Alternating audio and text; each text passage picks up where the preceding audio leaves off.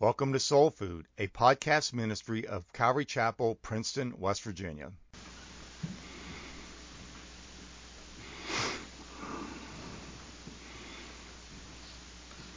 Good morning, everybody. Maybe you heard about the guy who fell in love with an opera singer. He hardly knew her since his only view of the singer was through binoculars from the third balcony. But he was convinced that he could live happily ever after married to a voice like that. He didn't notice that she was 35 years older or that he didn't care that she even walked with a slight limp. Her soprano voice would take them through whatever life may bring them. Well, after a whirlwind romance and a hurry up ceremony, they were off to their honeymoon. She began to prepare for their first night together, but as he watched, his chin dropped to his chest. First, she plucked out her glass eye and plopped it into a container on the nightstand. She then pulled off her wig, ripped off her false eyelashes, and yanked out her dentures. She then unstrapped her artificial leg and smiled at him as she slipped off her glasses that hid her hearing aid. Stunned and horrified, the man said, For goodness sake, woman, sing, sing, sing. Sometimes we expect one thing and are completely surprised by something else. The disciples must have felt that way when they were locked up in a room full of fear when Jesus appears out of nowhere and says, Peace be to you. Let's look at verse 19. Now, when it was evening on that day, the first day of the week, and when the doors were shut, where the disciples were together, due to fear of the Jews, Jesus came and stood in their midst and said to them, Peace be to you. And when he had said this, he showed them both his hands and his side. The disciples then rejoiced when they saw the Lord. So Jesus said to them again, Peace be to you.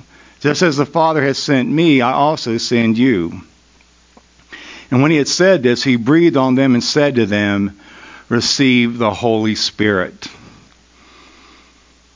The disciples had gathered together in an unspecified, excuse me, location, and it says the doors were locked. At this time, the disciples were expecting that any minute the temple police would arrive to arrest them and end this entire movement. The authorities had executed their master, and they not unreasonably feared that they might be next. It says that they were locked up due to fear of the Jews. One thing I've learned over the years is that fear is like fungus. It grows most rapidly in the dark. And so we need to therefore to bring out all of our fears in the light of the death, burial, and resurrection of Christ. But suddenly something happened that was far more startling than would have been the arrival of the temple police. Jesus came and stood in their midst. And he was in their midst, though no one had opened up the door. Hearts raced. Adrenaline flowed. Goosebumps appeared on goosebumps. And then Jesus gave them the supreme greeting, Shalom. Peace be with you. Now, we don't know exactly how the Lord's body did these things. Apparently, our resurrection bodies will have special properties that will allow it to violate the normal laws of physics as we know them. And we can even disappear and even pass through solid objects. If you've ever stubbed your toe on a chair, this should be a cause of great rejoicing. But whatever the case is, our hope is to have a body just like the Lord's. It is one that is indestructible, but can still give and receive hugs, enjoy the best of foods, and apparently go anywhere instantly.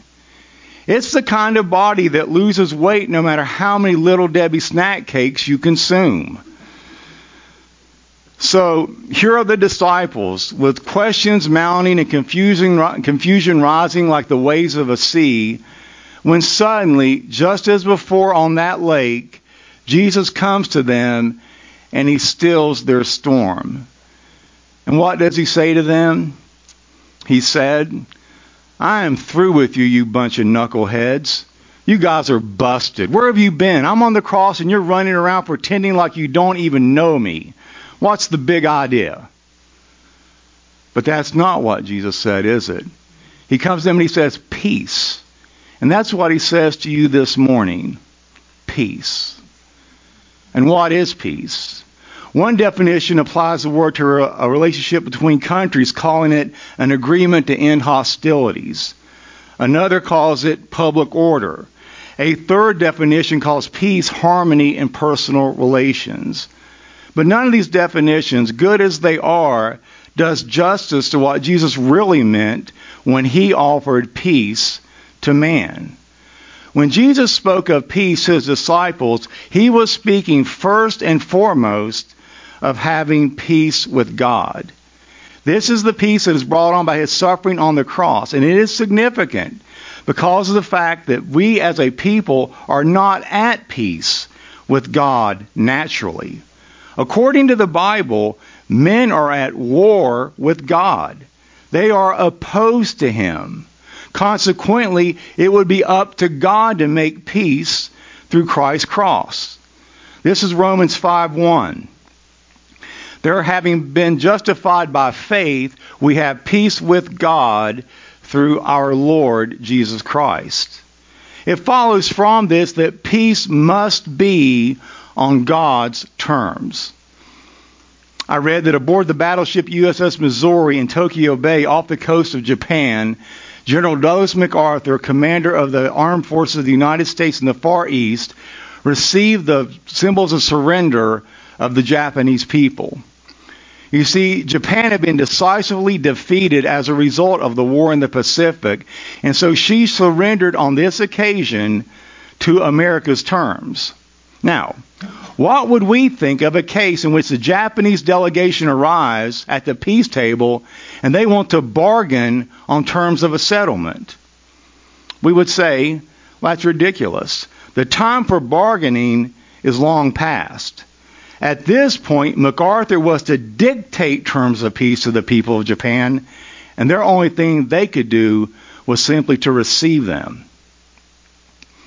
Well, says God, if you recognize this truth on a human level, recognize it also on a spiritual level.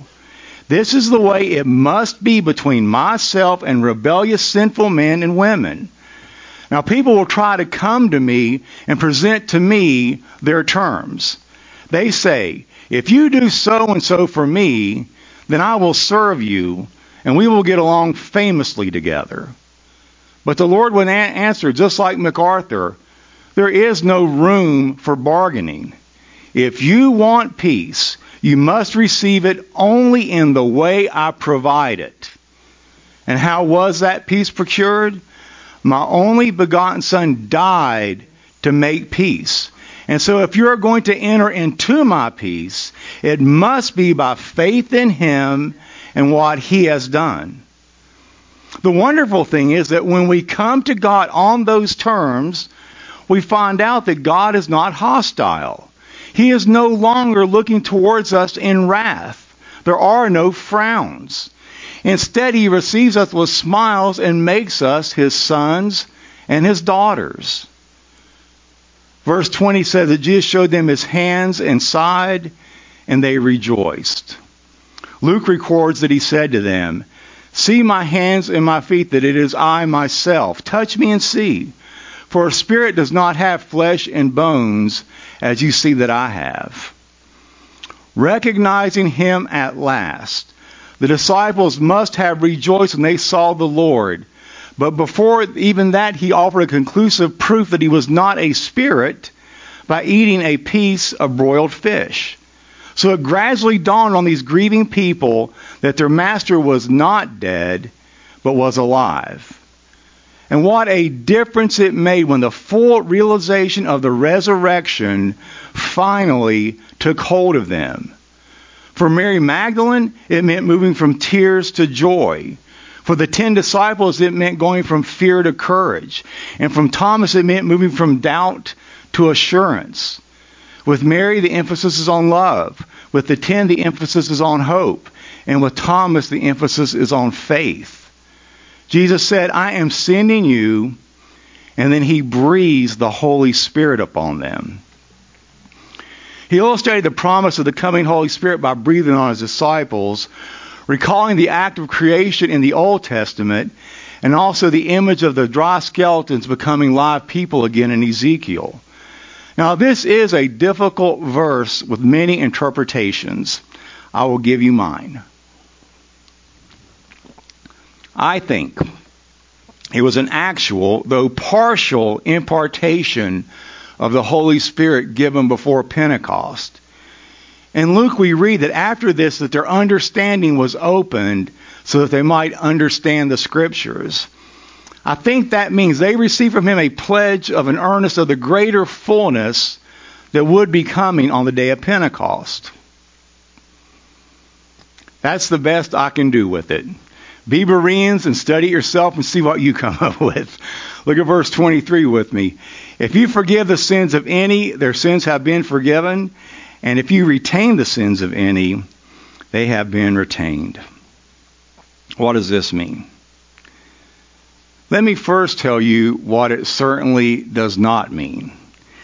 It's not like you can go to the mall, stand up on a table in the food court, and start pointing at people and pronouncing, Your sins are forgiven, yours are not, yours definitely aren't, and I'm not so sure about you. That's not what this means. This is the importance of context. Always remember, every verse has the context of a paragraph. The paragraph has the context of a chapter. The chapter has the context of the book, and the book has the context of the entirety of the rest of the Bible.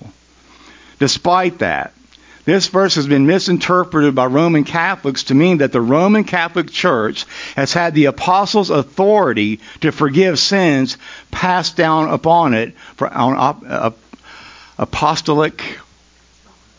That's what I said. Apostolic succession. Thank you. But Scripture clearly teaches that God alone can forgive sins. Nor does the New Testament record any instances of the apostles or anybody else absolving people of their sin. Furthermore, this promise was not made just to the apostles, since Luke records there was also others that were present in that room. What Christ is actually saying is that any Christian can declare that those who genuinely repent and believe the gospel will have their sins forgiven by God. Now, this was not new information to the disciples, as the Lord had spoken very similar words to them before in Caesarea Philippi when he said, I will give you the keys to the kingdom of heaven, and whatever you bound, bind on earth will be bound in heaven, and whatever you loose on earth shall be loosed in heaven. In other words, the disciples did not provide forgiveness, they proclaimed forgiveness on the basis of the message of the gospel. So too today, you and I can declare that a sinner is forgiven or unforgiven based on how that sinner responds to the gospel of salvation. Therefore, to the one who says, I don't feel forgiven, it is our responsibility to say, well, according to the Word of God, if you have repented and opened your heart to Christ and believe in His work on the cross, the Bible says your sins are gone. I can declare you forgiven. Conversely, to the one who says, I don't really need Christ, I'm into New Age, or I'm not all that bad, certainly not as bad as Hitler, it is our responsibility to say to them, well, then your sin still remains because only the blood of Christ can wash that away. So just remember, we proclaim, not provide. Verse 24. But Thomas, one of the twelve, who was called Didymus, was not with them when Jesus came. So the other disciples were saying to him, We have seen the Lord.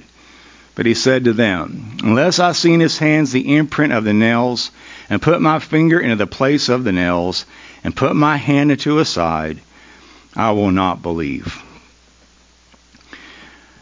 My favorite story concerning a skeptic takes place back in the time of the French Revolution during what was called the Reign of Terror. People were being executed right and left. And one morning, three men were waiting to be executed. The first one was a priest. As he was brought to the guillotine, he was asked, Do you have any final words? He answered, I believe God is going to save me. He put his head into place, and the blade came down, and it stopped two inches from his neck. The executioner said, This must be a miracle, and they let him go. The next man came up. He was a pastor. The executioners asked him, Do you have any last words? He said, I believe God's going to save me too. They put him on the block. The blade came down and it stopped two inches from his neck. They said, This is another miracle. We have to let him go. The third man came up. He was a skeptic and an atheist. He did not want to be associated with those Christians. The executioners asked him, Do you have any last words? Looking at the guillotine, he said, Well, I think I see your problem. There's something jammed up here in the gear mechanism. You know, sadly, skeptics would rather, even at their own expense, appear to be right than to ever take the chance of trusting God. And one of the disciples was so well known for this skepticism that it earned him a nickname, Doubting Thomas. We see him three different times in the Gospel of John. We are told that Thomas wasn't in the room with the rest of the disciples for Jesus' initial appearance. I suppose one of the saddest things I see as a pastor are the disciples who missed the meeting. Now, I'm not talking about if you are sick or a situation has arisen where you must stay at home. I'm talking about when people choose to stay at home simply because it's too inconvenient to come to church. I read about a mother who went to who went to wake her son one morning for church. She knocked on his door and said, he said, I'm not going. Why not? asked his mother. I'll give you two good reasons, he said. One, they don't like me, and two, I don't like them. His mother replied, Well, I'm going to give you two good reasons why you are going to church. One, you're 47 years old. And secondly, you're the pastor. Look, I live in a tent of flesh just like you guys. I know it's hard sometimes to come and be in the assembly of the saints, but I can't overstress the importance of our meeting together. I've had people tell me I can worship and have church at home. But Jesus didn't go to Thomas's house, did he? He went to where the saints were already meeting together. Why does Hebrews 10:25 command us? And yes, it is a command. This is not a suggestion. It says, "Let's hold firmly to the confession of our hope without wavering, for he who promised is faithful." And let us consider how to encourage one another with love and good deeds, not abandoning our own meeting together as is the habit of some, but encouraging one another and even more so as we see that the day is approaching. Now, I'm no rocket surgeon, but the only way I see that we can encourage one another is if we are together. And it says we are to be even more faithful to this as we see the day drawing near. And, honey, if you look at the culture that we live in, that is a flashing neon sign saying that time is running out. So Thomas is a good warning to all of us not to miss meeting with God's people on the Lord's day. But not only that, think about this. Because Thomas was not there, he missed seeing Jesus Christ and hearing his words of peace and commission and a gift of spiritual life, which meant he had to endure a week of fear and unbelief when he could have been experiencing joy and peace. So let's all remember Thomas when we are tempted to stay home from church. We never know what special blessing that we might miss. Okay, he says, unless I see the imprint of the nails and put my finger into a side, I will not believe. Thomas, it seems, was like the eternal pessimist, like Eeyore in the Winnie the Pooh stories. It seems he was kind of a melancholy person with an uncanny knack for finding the dark cloud in every silver lining. But the depths of Thomas's doubt occurred after Jesus had appeared to the other disciples who were gathered together after the resurrection. All of them were there except Thomas. They were overjoyed and couldn't wait to tell him. Now, it is interesting the text doesn't say why Thomas wasn't with them. Was he distancing himself from them? We just don't know. But they couldn't wait to tell him. Thomas, we saw him. He is alive. He's risen from the dead. They must have been absolutely stunned by the response of Thomas. He said, I don't believe you. I was born in Missouri, the show me state. While Thomas was saying to the other disciples what they were they were either lying or they were simply delusional. After all, he knew better. He knew them. He knew Jesus. He had heard him teach and seen and saw him perform miracles. More than any other human being at that time, Thomas had good reasons to believe. But he chose the skeptic's path and he gave a striking response. Unless I see the nail marks in his hands and put my hand into his side, I will not believe it. Some say that Thomas spoke for the whole world. Give me proof and I'll believe. I'm not so sure. I think the world's view today is more like show me the facts and I'll invent another theory. Thomas' words help us to understand, though, the difference between doubt and unbelief. Doubt says, I cannot believe there are too many problems. Unbelief says, I will not believe, even if you give me the evidence that I ask for. But let's not be too hard on Thomas. Let's keep in mind that until Jesus appeared in that locked room, the track record of those other ten disciples was no better. They too had scoffed at the initial reports of the resurrection and also failed to believe the scriptures that had predicted it. The phrase doubting Thomas never occurs in the Bible, but there he does have another nickname that sheds light on what we could say doubt gone wrong. Like, like most people in that day, Thomas had two names. Thomas is Aramaic and Didymus is Greek, and they both mean twin. Who was Thomas's twin? We do not know for sure, but sometimes I think we could probably feel like that maybe we are his twins. I mean, how often have we refused to believe and have insisted that God prove himself to us on a certain matter? Twice John mentions that he is called Thomas, also called Didymus. And names had significance back then in the ancient writings, and so John surely doesn't mention this one twice by accident. Now, nowadays, of course, twins are celebrated. But twins in the ancient world were generally regarded as negative omens. You see, they messed up the laws of inheritance, and also back then the mortality rate around twin births was much higher than single births. But there is another way in which Thomas's name is significant. In many languages, including the Greek, there's a connection between the words for doubt and two, T W O. We have a similar case in the English in the relationship between doubt and double. They both come from the same root word. To doubt is to be of two minds. The Chinese speak of a person having a foot in two separate boats. So I guess the question we're asking ourselves this morning is Is there room for doubt in the Christian life? I think the answer is yes. For sometimes doubt is really just the raw side of honesty.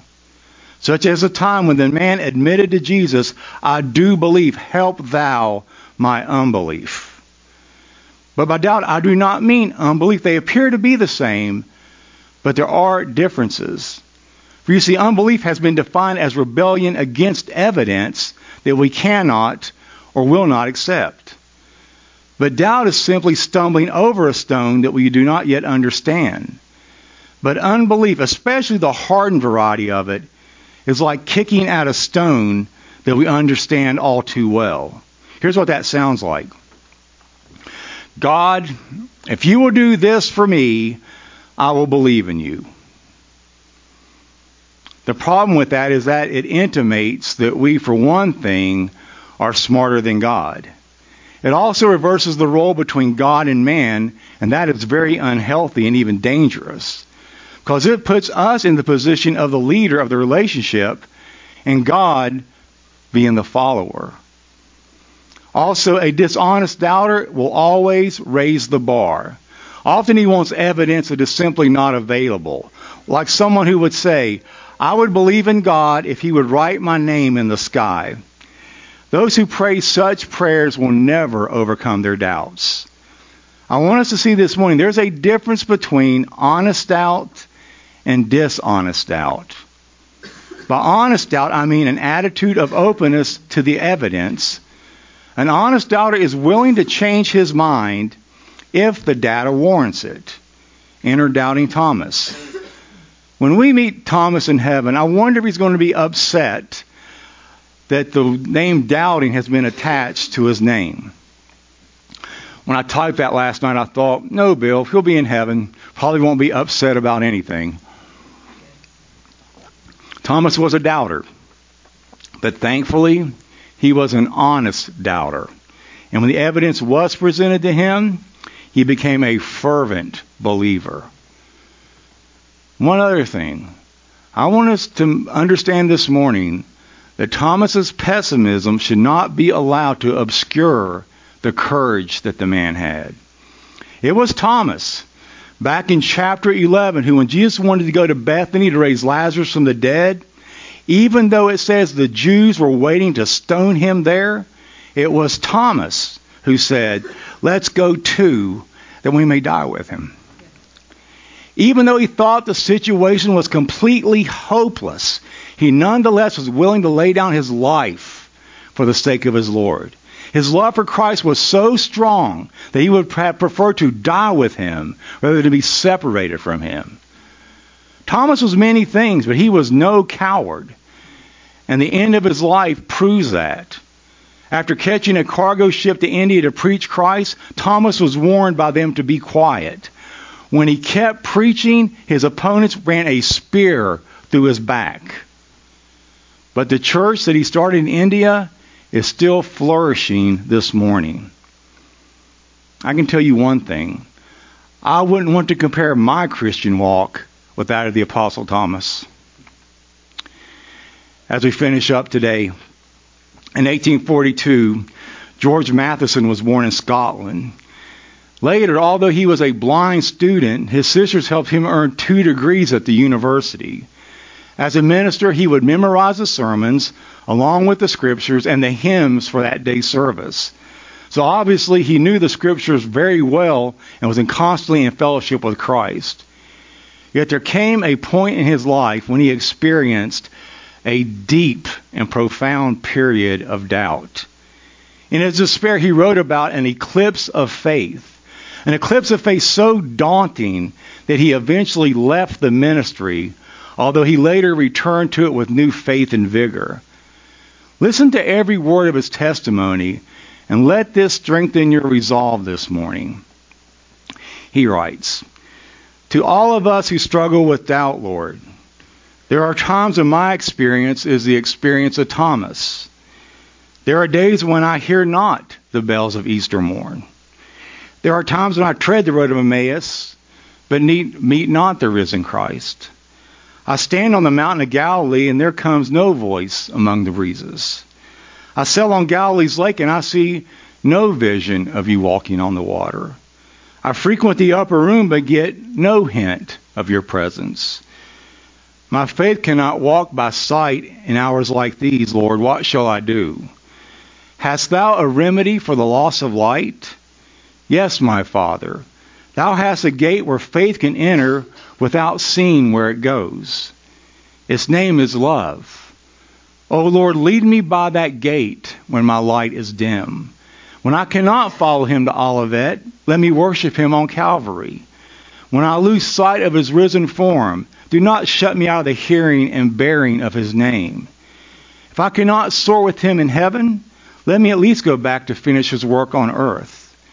Let me mourn with the Marthas whose Lazaruses I cannot raise. Let me pray with the paralytics whose weakness I cannot cure. Let me sing to the sightless whose eyes I cannot open. Let me lend to the lepers the touch of a brother's hand. Let me find for the fallen a chance to renew their days. Then shall my Easter morn shine again through the clouds of night. Then shall I know the meaning of the words, Blessed are those who have not seen and yet believe. Let us pray. Lord, I do know how Thomas felt. I do have seasons when I go through doubt, and even this morning there are things that I don't understand. But I know you, and I believe that you really do work all things together for the good to those who love you. So change our doubts to faith and our fear to courage.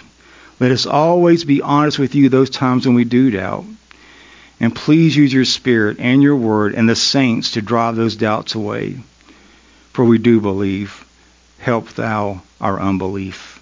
In Jesus' name we pray. Amen.